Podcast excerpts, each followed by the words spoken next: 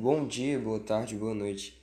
Bem-vindo ao podcast do terceiro ano A, onde vamos falar um pouco sobre a química forense. Para começar, o que é a química forense? A química forense consiste na junção de conhecimentos da própria química e toxicologia, no intuito de auxiliar e investigar e compreender como determinados crimes ocorreram.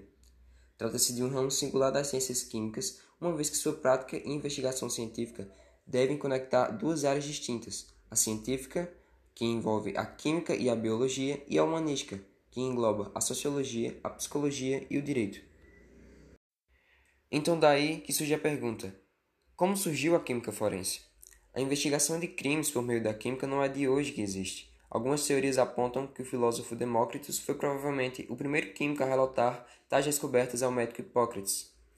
O primeiro julgamento legal a fazer uso de evidências químicas como parte de provas ocorreu apenas em 1752, no caso Mary Blanding, na Inglaterra, a famosa assassina do pó do amor, que matou seu pai por envenenamento. Já a química forense propriamente dita surgiu a partir de um crime de grande repercussão cometido em 1850, no castelo de Bridgemont, situado na Bélgica. A vítima, Gustav Fugnes, era o cunhado do conde Hippolyte Vizert Bourcamet.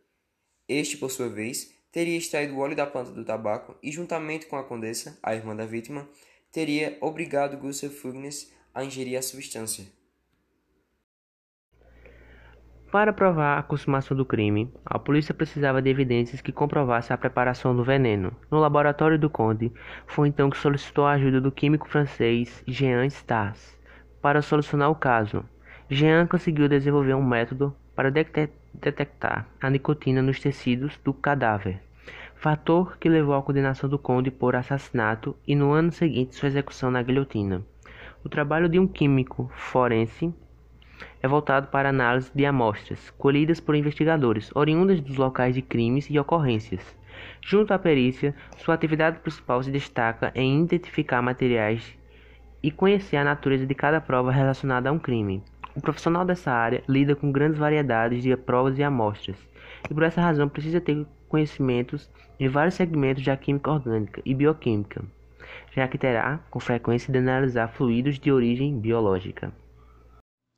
Então, o químico forense é ainda responsável por decidir que tipo de análise será feita e quais tipo materiais eles vão usar para chegar até as provas. Então, entre os principais campos de atuação, se destaca o trabalho como perito para as polícias civis de todos os estados brasileiros e para a Polícia Federal. As principais análises realizadas pela química forense são análise de resíduos de arma de fogo, análise de mancha de sangue, identificação de adulteração em veículos e vários outros exames. Apesar das investigações criminais tipo, serem o aspecto mais conhecido da química forense, ela não se limita a ocorrências policiais só não. É, esse especialista também pode dar aparecer em, por exemplo, decisões de natureza judicial, é, uso de drogas ilícitas, fazer perícias em alimentos e medicamentos, investigar o doping esportivo e também atuar em questões trabalhistas, como, é, como se determinar uma atividade é perigosa ou insalubre. E bom, esse foi o nosso podcast sobre química forense, onde nós analisamos um pouco, de forma macro, como funcionam os processos e para que serve exatamente a química forense. Espero que tenham gostado e até a próxima. So fucking precious when you